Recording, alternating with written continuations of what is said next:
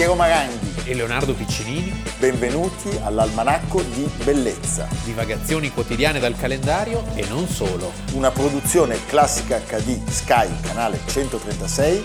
In collaborazione con Intesa San Paolo.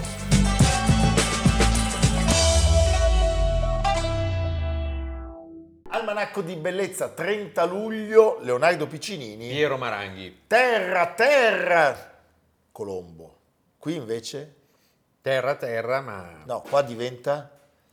Ghiaccio, ghiaccio. Che bravo che sei, Leonardo. Visto come sono intelligente. Eh, non siamo nel 1492, ma siamo, diciamo, eh, in uno dei momenti più bui e tristi della storia, eh, della storia delle esplorazioni italiane. La tenda rossa. La tenda rossa. Anzi, andate al Museo della Scienza e della Tecnica meraviglioso. Adesso poi nell'involucro rosso. Sì, rossa come, come, me. come lui. Vedi. Io ho tinto con l'anilina, con l'anilina la, giacca. la giacca. La giacca era bianca, ma non disponendo come dire, più di risorse. La giacca è sempre la stessa, che la cambia. colorata in continuazione.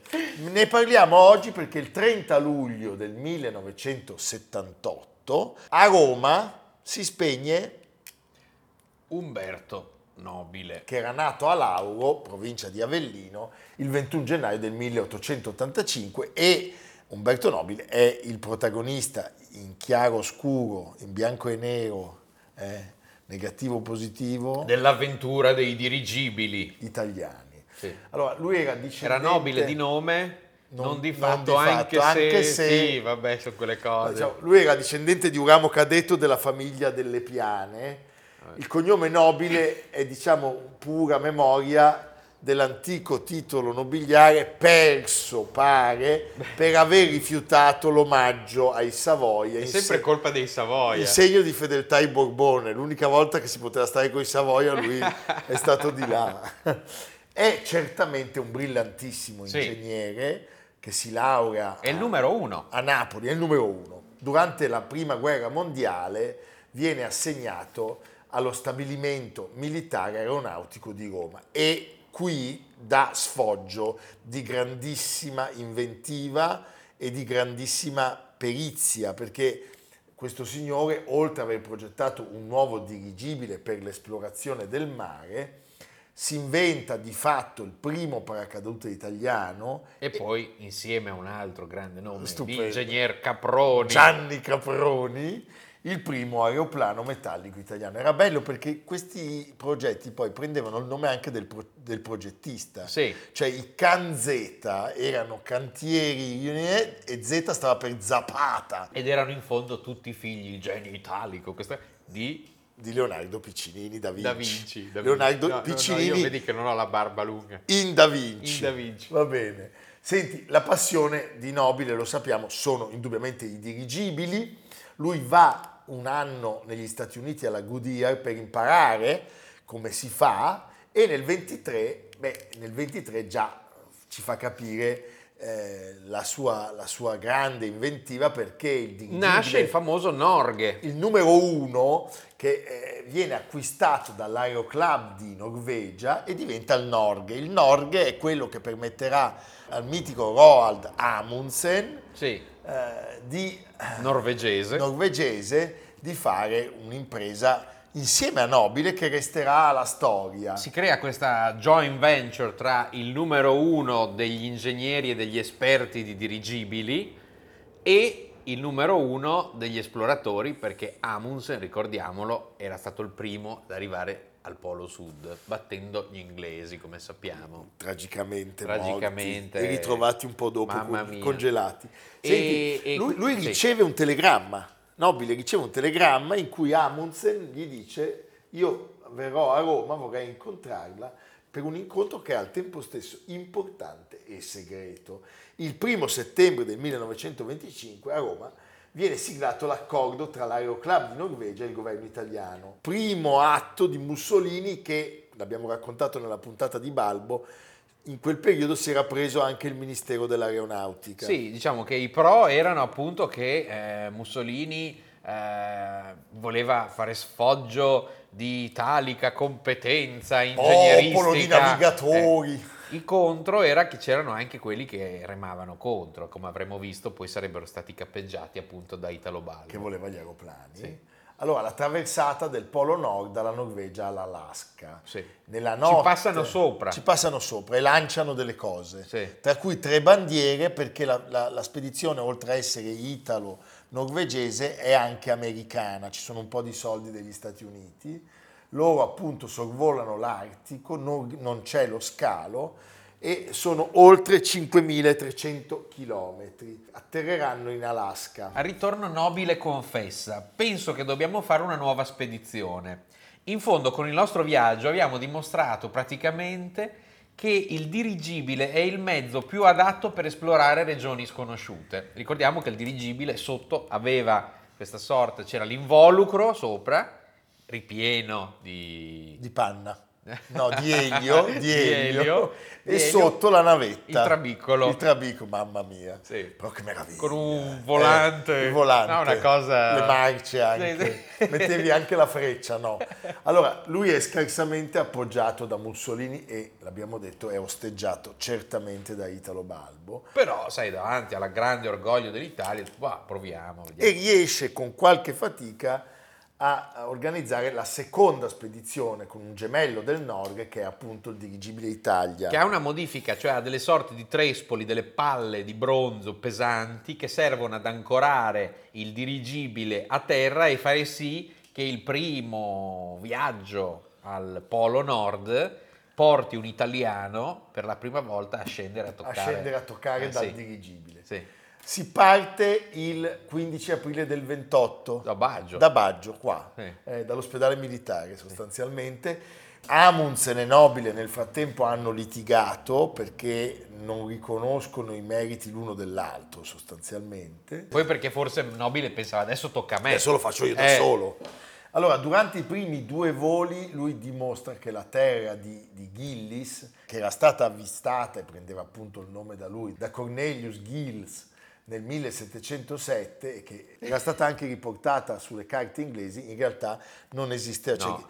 c'era già allora un utilizzo Esiste smodato di sostanze stupefacenti in La Olanda. Gilles. Cioè, Gilles era andato nel coffee Ho shop. visto una Ho terra. visto la terra. Senti, il 23 maggio del 1928 l'Italia parte per la terza esplorazione. Dopo meno di 20 ore di volo c'è un fortissimo ai, ai, Ai, ai, ai, vento di poppa, eh, si arriva sul Polo Nord. Fanno in tempo giusto a gettare La croce che era stata data da Pio XI, Papa ratti di Razzi Desio. di Desio e il tricolore. Qui c'è un primo eh, punto dolente perché invece di continuare eh, con questo vento di poppa, e quindi poi arrivare a- ad ancorarsi si Loro decide di tornare indietro. di invertire ma ormai, ma ormai era pieno di ghiaccio cioè c'era un peso c'erano delle- degli spuntoni di ghiaccio una- erano proprio eh, erano in una tempesta polare. E i pezzi di ghiaccio vengono sostanzialmente proiettati dalle eliche E si buca. e squarciano la tela del dirigibile che si inclina bruscamente verso poppa e si schianta sul pack. quindi sul pack si schianta il trabiccolo e l'involucro vola via Nello schianto 10 membri dell'equipaggio vengono catapultati sul pack con un sacco di, di viveri e Sì. di mezzi di sostentamento, tra cui la tenda che non era rossa ma è stata colorata come la mia giacca con l'anilina per farsi vedere dall'alto e sei poveracci invece ripartono come col palloncino quando si perde un palloncino in solo che aria sono attaccati appunto Sì. sei umani Mamma verso mia. il nulla, probabilmente si sono inabissati nel mare di Barents. Inizia una seconda storia, viene montata appunto la tenda, per fortuna c'è anche Ondina 33, che cos'è? È la radio. e la radio La radio se- viene sbalzata fuori. Sì, anche se diciamo si perde molto tempo perché c'è una questione diplomatica, cioè l'Italia non poteva ammettere che ci fosse l'operazione che era andata a monte, per cui alle Svalbard da cui loro erano partiti c'era la nave d'appoggio Città di Milano che era comandata dal capitano Romagna Manoia e lui riceve ordini di non muoversi, erano a soli 180 km, quindi poteva- avrebbero potuto iniziare le ricerche, Ma e si perde quasi una settimana Pazzesco. di nulla. Poi, Poi improvvisamente i russi in Russia ad Arcangelo, ad Arcangelo. un posto sperduto là nel mare artico viene un raccolto radioamatore, un radioamatore l'SOS sente l'SOS e, e quindi, partono tutti i soccorsi del mondo. Allerta, allerta la. Russia neo-bolscevica, diciamo. Andiamo a dare una mano a, a Nobile che con i bolscevichi poi avrebbe avuto un intenso Esatto, rapporto. e l'Unione Sovietica fa, fa scattare il soccorso della nave rompighiaccio Krassin. C'è nel frattempo un episodio che noi eh, raccontiamo, speriamo di non urtare ad Algisa, perché lei è molto sensibile, Sì. essendo un orsetto lavatore, Che a un ah, certo punto la tenda viene attaccata da un orso. da un orso, loro con una colt, E loro non vedono l'ora dell'orso. no, lo, lo seccano, Lo seccano. e lo cucinano. Però bisogna no, ad Algisa non piangere, No, ecco. e, però possiamo State dire... attenti se non vi si dovesse mangia- capitare. Esatto. Adesso sono giorni in cui è meglio non citare gli orsi perché No, c'è bisogna stare- JJ4. Esatto, ci- c'è la amici, polemica. sì. Non mangiate il fegato, perché il fegato loro non lo mangiano dell'orso, è, velenoso. Ecco. Quello del pro... No, no, ad Algisa Sì. stai tranquillo. Del procione non lo sappiamo, ma se appena esce ve lo dico, perché io ho fatto fuori una serie di parenti di Amerigo Ad la guarda diversamente Hai visto? perché- Hai visto che Amerigo ha fatto slurp slurp? Senti, arriva l'aviere svedese Einar Lundborg. che è nel film famoso interpretato da Hardy Kruger. Kruger, Sì. che arriva il 23 giugno. Allora, qui anche sta storia dell'ordine tassativo, cioè l'ordine tassativo del naviere svedese è devi salvare nobile No, allora è una e storia- la cagnetta titina. La cagnetta titina. No, allora la storia è abbastanza complessa perché ci sono i si dice, sembra che ci fosse anche un'assicurazione e l'assicurazione prevedeva di versare i soldi solo dietro consegna del comandante nobile. Hai capito. Non vedere il comandante, non dare, Non dare soldi. soldi. Però questa è una supposizione. C'è di fatto che già oggi sarebbe considerata un'infamia, vediamo, si vede il caso Schettino tra i più recenti, ma diciamo il comandante è sempre l'ultimo Certo. ad abbandonare, in questo Poi, caso, sai, l'aeronave. Tu alla, alla viere svedese dici io non salgo, non rompa le scatole e se ne vado. Sì, Poi gli dai, anche perché gli c'erano dai dei- il marconista. C'erano dei feriti. Certo, c'erano i quindi feriti. i feriti avevano bisogno di cure. Arriverà il rompighiaccio Krassin e Amundsen, lo sappiamo, Amundsen, partito alla ricerca del vecchio di questa amico. cosa, parte e scompare nel nulla. Una storia quasi ariostesca di lui che con l'aereo compare, scompare nella- nell'infinità polare. Il ritorno in Italia è infamia, perché lui viene sostanzialmente accusato di aver Sì. abbandonato i suoi uomini. Il gran- fascismo, Eh, immaginati. immaginati, è Balbo che lì Eh. che soffia. Ci sarà l'eroico tentativo di, Di Gianni Albertini. di Gianni Albertini, stupendo, eh, l'anno dopo per trovare i sei, i sei Dell'involucro. dell'involucro. Quando lui torna è abbandonato e accusato da tutti e si deve dimettere, nobile, non Albertini chiaramente, va da Mussolini per essere riabilitato, ma eh, diciamo che è Balbo lì che eh, nel frattempo è diventato tra l'altro ministro della Regia Aeronautica che riesce ad affossarlo e lui amareggiatissimo lascia l'Italia e va in Russia, anzi in Unione Sovietica, e poi negli Stati Uniti, torna in Italia nel 1943 e eh, viene riabilitato e addirittura promosso generale diventa deputato dell'Assemblea Costituente, è molto attivo rispetto a quello, quello splendido articolo 9 della nostra Costituzione, in particolare La Repubblica promuove lo sviluppo della cultura e della ricerca scientifica, Scientifica. e tecnica. e scrive eh, moltissimi testi e molte memorie storiche sulle, sulle sue trasvolate. Si spegne a Roma il 30 luglio oggi del 1978. Titina, la cagnetta che viene con lui salvata, è imbalsamata e qua il procione ancora trema, ma noi non ti faremo fare questa fine, ti mangeremo, per cui stai tranquilla. Ed Anche è... se Piero è un grande esperto di tassidermia. Sì, è vero, sono l'imbalsamatore, ammazzalo. È nel grande hangar dell'ex aeroporto di Vigna di Valle, dove c'è la sede dello storico eh, Museo dell'Aeronautica Militare. Abbiamo un ultimo contributo. Il posto dove noi atterrammo era un minuscolo villaggio esquimese. Un bambino, appena ci scorse in aria, corse a chiamare il padre perché prendesse il fucile. E il padre perplesso, eh, non si muoveva e il bambino si impazientiva. Perché lo spari, padre? Pensarono, sempre più tardi, pensarono che fosse una gigantesca foca oppure una balena.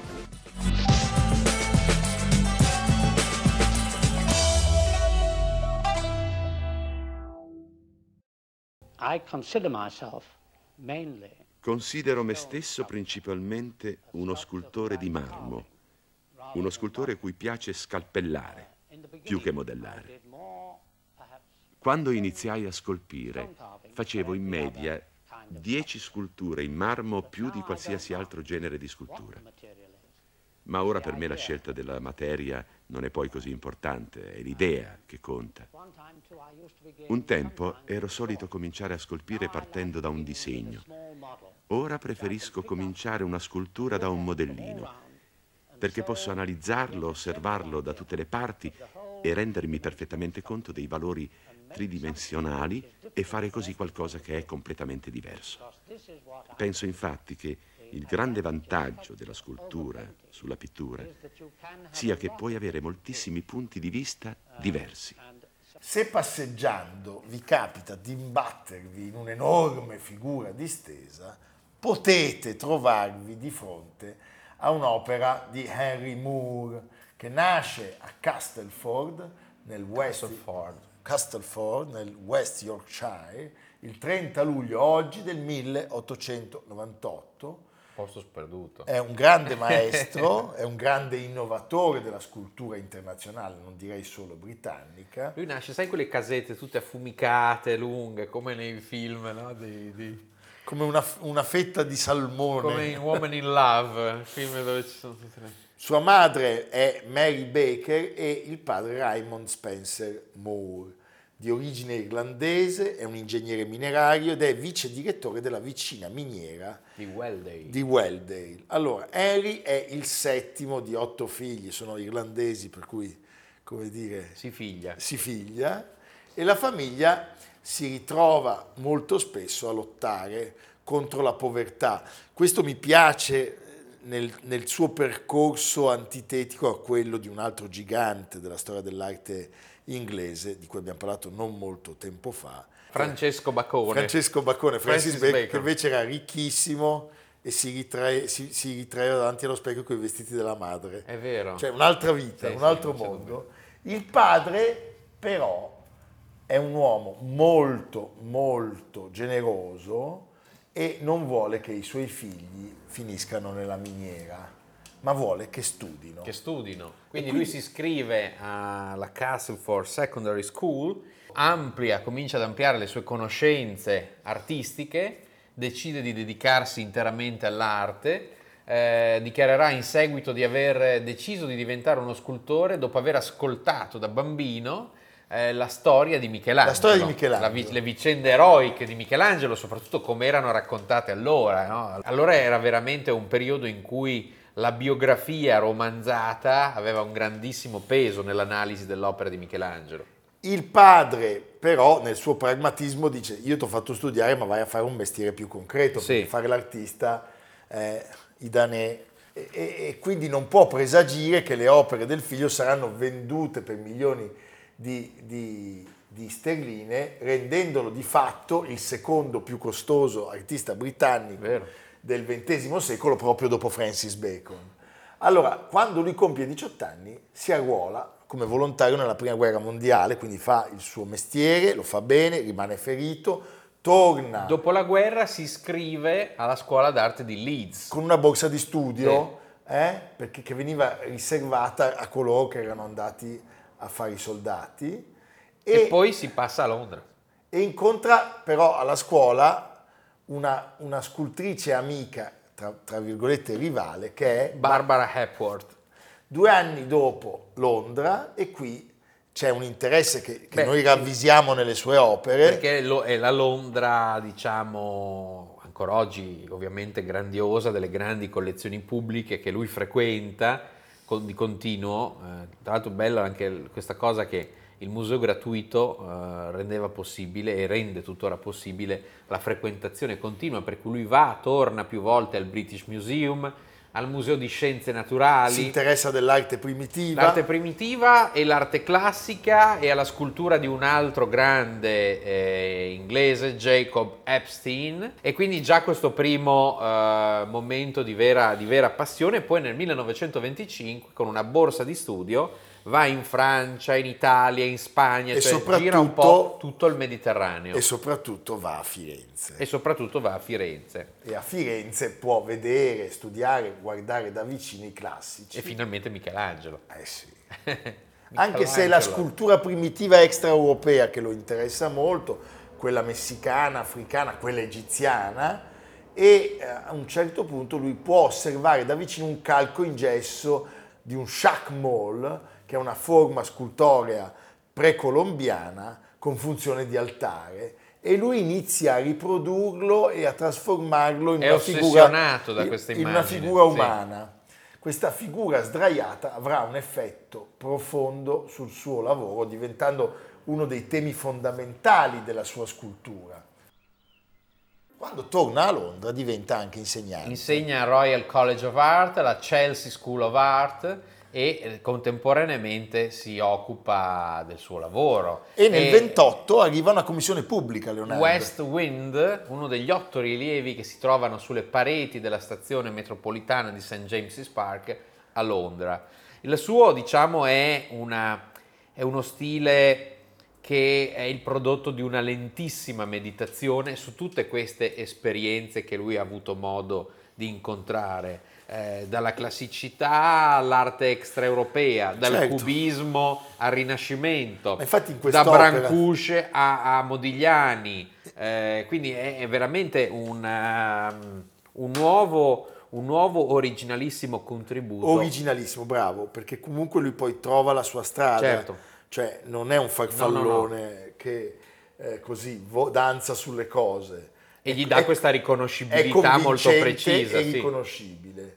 E arriva subito una mostra, una mostra individuale, eh, già nel 28. Nel 29 sposa Irina Radetzky, Che non c'entra né con la sua, marcia né con il... soprattutto col Caino. Sì, eh, diventa lei la sua modella e negli anni 30 eh, il suo stile si fa sempre più astratto e si avvicina anche un po' ai surrealisti, possiamo Sì. dire. Senti, un'altra guerra, Moore lascia l'insegnamento durante il conflitto, si dedica prevalentemente al disegno. E ci sono dei disegni bellissimi che documentano le storie tragiche, cioè i londinesi La che- metropolitana, che le bombe, sottoterra. le per- voodoo, i minatori. Bah, Poi finisce la guerra e eh, lui si trasferisce con eh, la moglie in una casa laboratorio nell'Herefordshire perché lui è sostanzialmente legatissimo a questa terra, a questa provincia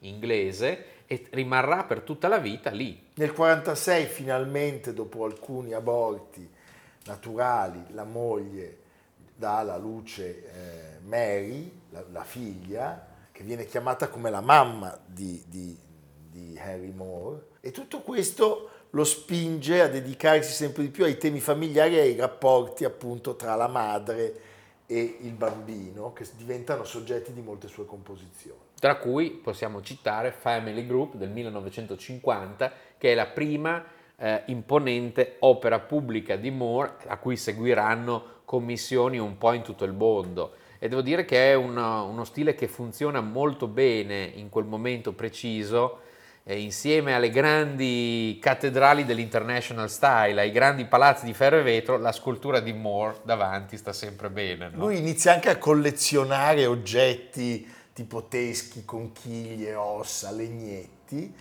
La sua disponibilità economica cresce molto, fa una cosa molto giusta perché da vivo, con l'aiuto di Mary, nel 72 lui crea la Henry Moore Foundation, che è sostanzialmente eh, una fondazione che si occupa non solo di sé, ma anche delle arti visive. A me non so generale. perché viene in mente Benjamin Britten. Eh, bravo. Eh, È la campagna vero. inglese, il festival.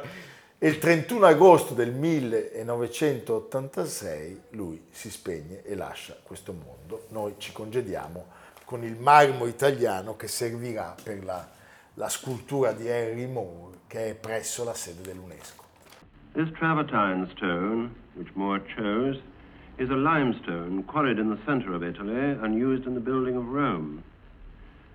But these mountains are the Carrara Marble Mountains. Here Michelangelo came to choose his marble.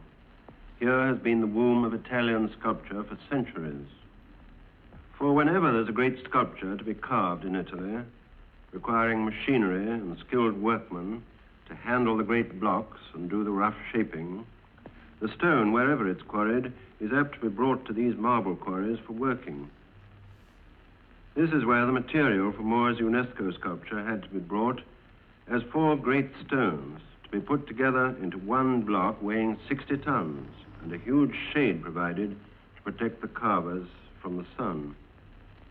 From England came the big half-sized plaster model on which Moore had spent six months in his studio. E il nostro Leonardo invece ci porta a Savoldo. La A4, La A4. Brescia-Venezia. Il Savoldo. Il Savoldo. Ce l'abbiamo anche a Brera però. C'è a Brera, soprattutto a. Brera, la grande palla di Pesaro di Giovan Gerolamo Savoldo. Quegli azzurri Sì, pazzeschi. sì, sì, che un'opera, tal- piaciuti a Courbet. un'opera talmente grande che non usciva dal museo, per cui venne creato il famoso laboratorio di restauro. Quindi andate a Brera a visitarlo e comprate questo libro molto interessante, edito da Silvana, di Francesco Frangi, un grande studioso dell'arte lombarda antica. Eh, Giovan Girolamo Savoldo, pittura e cultura religiosa nel primo Cinquecento. Come ha scritto Andrea De Marchi sul Sole 24 Ore, uno legge il titolo e pensa si tratti di una monografia. Il libro di Francesco Frangi è ben altro, un saggio di storia dell'arte come non se ne leggono più. Ma chi è Savoldo? Savoldo venne riscoperto da Roberto Longhi come interprete del naturalismo lombardo, opposto alla grande maniera e precursore di Caravaggio. Dopo una giovinezza erabonda tra Parma, Savona e Firenze, egli lavorò sulle lagune più che nella città natia. Eh, Frangi mette in valore il paradosso per cui il più lombardo dei lombardi era profondamente veneziano, in grado però di rivelare un'altra Venezia, il volto notturno e silenzioso di una città dove tanti patrizi attraversavano profonde crisi spirituali, rifuggivano i fasti e si maceravano nell'ombra. Tu non macerarti No, nell'ombra. perché noi non siamo patrizi, per cui Eh, non ci maceriamo, sol- noi ci maceriamo nella E basta. e basta. Sì. Va bene, evviva, evviva Savoldo. Evviva Brera! Sei sempre stato un Savoldo, posso dirti. Un Savoldo. c'hai la faccia da, Da Savoldo. Savoldo. Va bene, a domani. A domani. Almanacco di bellezza, a cura di Piero Maranghi e Leonardo Piccini. con Lucia Simioni, Samantha Chiodini, Silvia Corbetta, Jacopo Ghilardotti, Paolo Faroni, Stefano Puppini. Realizzato da Amerigo Daveri, Domenico Catano, Luigi Consolandi, Simone Manganello, Valentino Puppini. Una produzione classica HD, Sky Canale 136 in collaborazione con Intesa San Paolo.